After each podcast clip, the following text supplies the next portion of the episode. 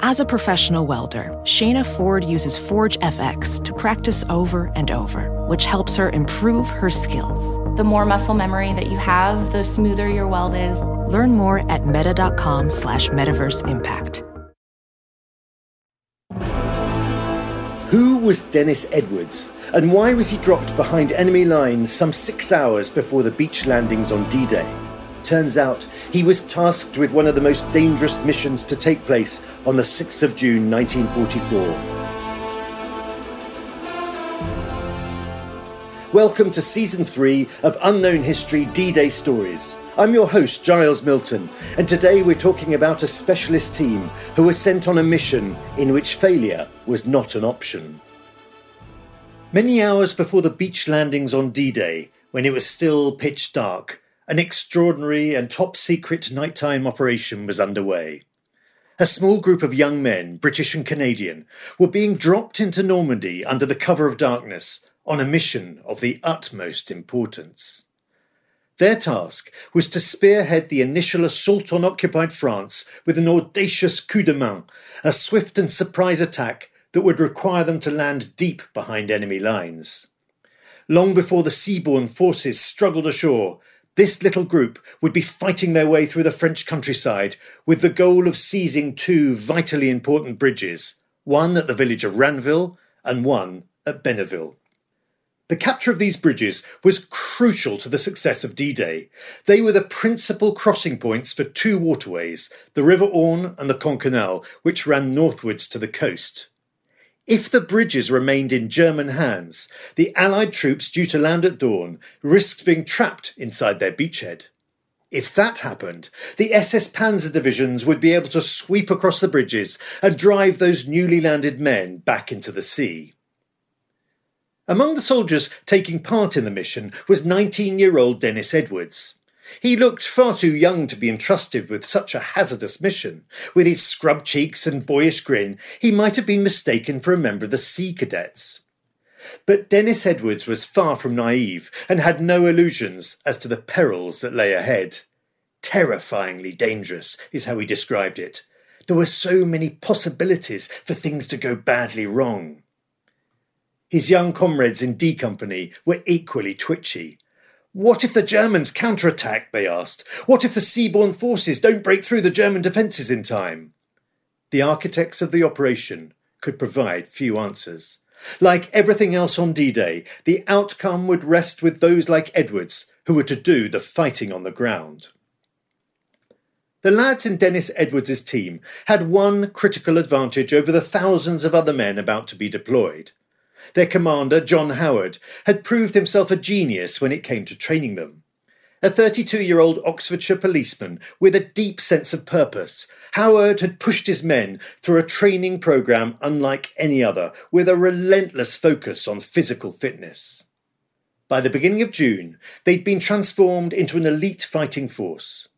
This was just as well, for a crack SS division had just been stationed close to the bridge they were tasked with capturing. They were to land at night by glider, dropped into France in absolute silence. At least, that was the theory. Edwards was terrified and felt sure they were all going to die, especially once he was aboard the plane and airborne. He felt even more tense as they came into land. He gripped his neighbour as the glider lurched forwards like a bucking bronco. For a moment he thought they were going to be all right, but the darkness was suddenly filled with a stream of brilliant sparks as the skids hit some stony ground. A sickening tearing sound shook the glider from end to end, like a giant canvas sheet being viciously ripped apart. And then, in a terrifying shower of sparks and debris, the crippled remnant of the glider slammed itself to a violent halt. Most of the men, Edwards included, were temporarily knocked unconscious.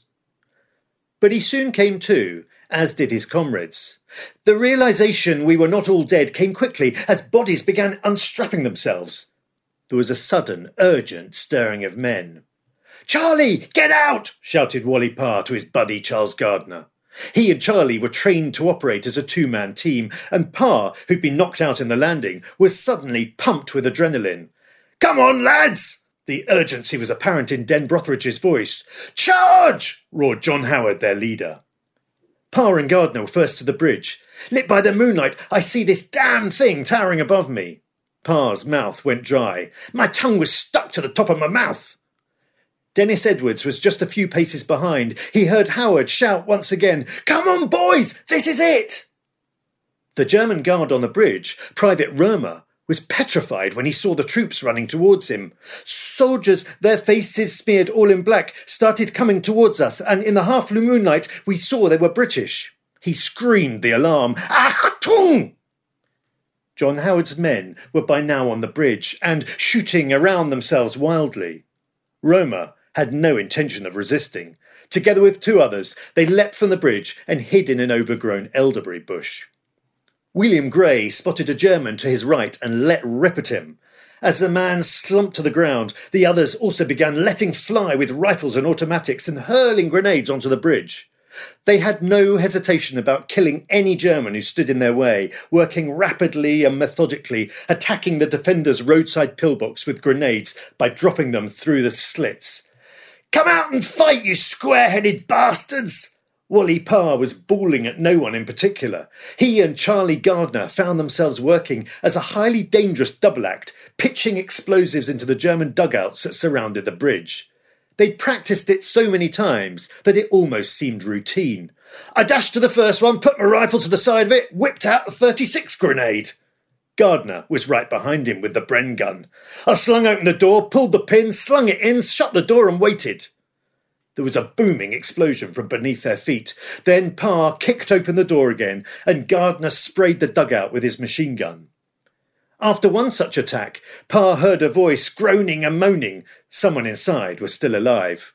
It was no time for squeamishness. He held Gardner back, pulled a 77 phosphorus grenade from his belt, and lobbed it inside. If the shrapnel didn't get him, he said, the phosphorus would. There was another massive explosion, and Parr gave a little smile. It went off like a treat. The men worked with clinical efficiency, aware that it was kill or be killed. They'd been trained not to feel any emotion. This was a fight to the death. We were not taking any prisoners, said one. Anything that moved, we shot. Across America, BP supports more than 275,000 jobs to keep energy flowing. Jobs like updating turbines at one of our Indiana wind farms and producing more oil and gas with fewer operational emissions in the Gulf of Mexico. It's and, not or. See what doing both means for energy nationwide at bp.com slash investing in America. Ophthalmologist Dr. Strauss has seen firsthand how the metaverse is helping surgeons practice the procedures to treat cataracts Cataracts are the primary cause of avoidable blindness. He works with a virtual reality training platform developed by Fundamental VR and Orbis International to help surgeons develop the muscle memory they need. The result? More confident, capable surgeons. And even more importantly, patients who can see. Explore more stories like Dr. Strauss's at meta.com slash metaverse impact. The teams from the other two gliders had by now reached the bridge and joined the fray. Grenades, phosphorus bombs, and tracer bullets were creating a spectacular display in the night sky. A tremendous sight, thought John Howard as he looked around him. There were three different colours red, yellow, and white, with the enemy firing at us and my men firing at them.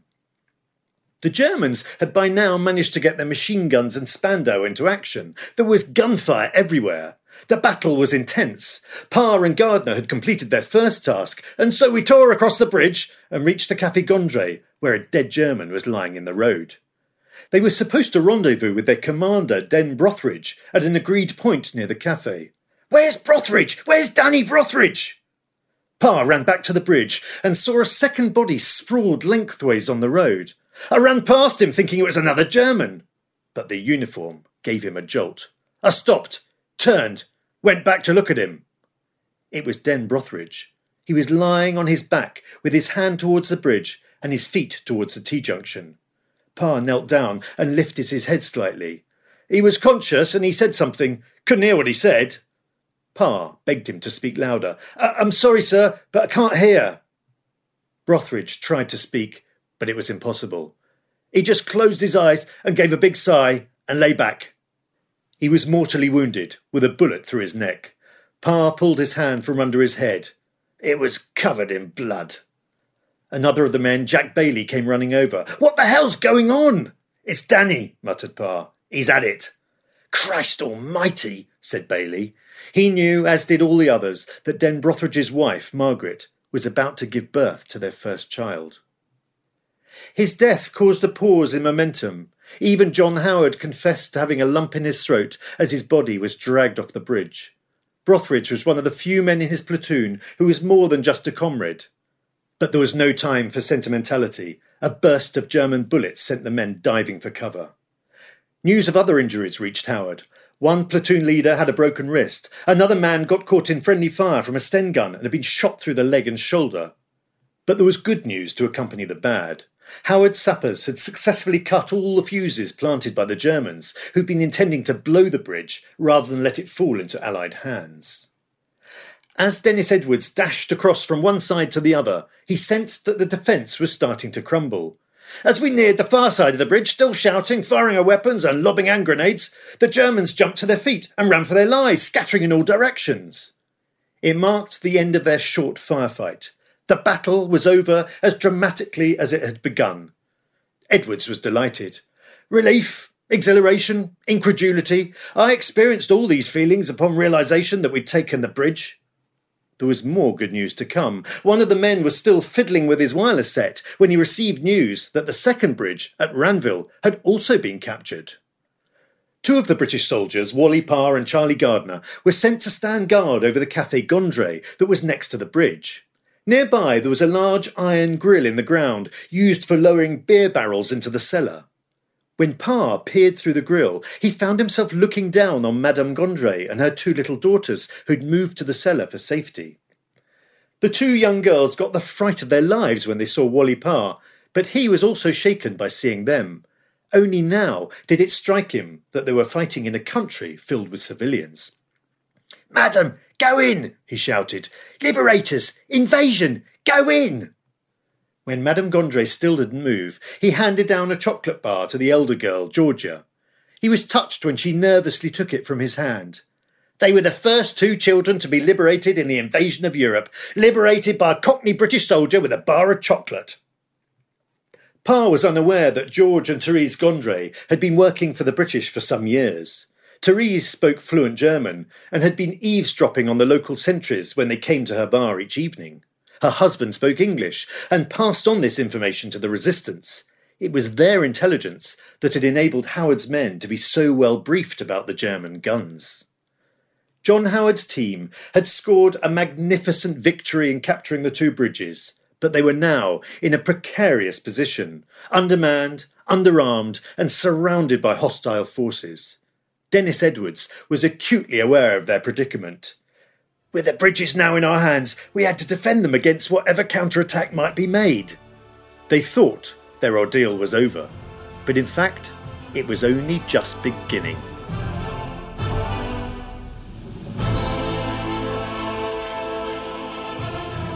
This week's Unknown History snippet is about the undercover role of French saboteurs in the night before the beach landings. General Eisenhower had realised that the French were in a unique position to help the landings, for the resistance in Normandy was both well organised and highly motivated. You'll remember perhaps that in the first episode of this series of unknown history, we heard about the French cyclist spy Guillaume Mercader. Well, there were many other resistors like him, and in the weeks before D Day, the Allies had been parachuting in large quantities of explosives. The idea was this in the hours before the beach landings, French saboteurs would use these explosives to blow up bridges, railway lines, and junctions, anything that might stop the Germans from bringing up reinforcements to the coast. One of these saboteurs was Andre Hérissi, a 23 year old carpenter who joined the resistance two years earlier. Now, on the night before D Day, Hérissi and a small band of men made their way to the little French village of Grambosque. Their task was to blow up a key junction in the main railway line that led to the coast. We collected the lumps of plastic explosive, said Hérissi, before kneading them and fixing them along each railway at a junction, so as to blow up eight rails at a time. For so many of the French resistance that night, this was the moment they'd been waiting for ever since the Germans had marched into their country in the spring of 1940. Now, in the case of Andre Hérissi, all was ready. The explosives were set, the timers were detonated, the men lay in wait. When the detonation finally occurred, there was an eruption of such magnitude that the very core of the earth seemed to shudder. We dived down, covering our heads with our hands. The explosion was one of unbelievable violence, with debris and gravel raining down from the sky. When the saboteurs rushed forwards to inspect the damage, they could scarcely believe the destruction. For more than a 150 feet, the railway had simply disappeared. Even the ballast had gone. Hérissi was exhilarated. We felt like kings. And so he should. He and his fellow saboteurs had just played a key and often unsung role in the historic Allied invasion of Normandy. I hope you've enjoyed this episode of Unknown History. In the next episode, we'll be meeting the American paratrooper James Eads and some of his fellow airborne troops who were dropped into the little French town of St. Mary.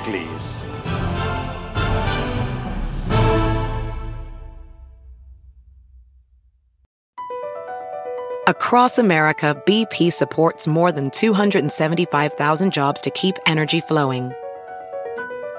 Jobs like building grid scale solar energy in Ohio and producing gas with fewer operational emissions in Texas. It's and, not or. See what doing both means for energy nationwide at bp.com slash investing in America.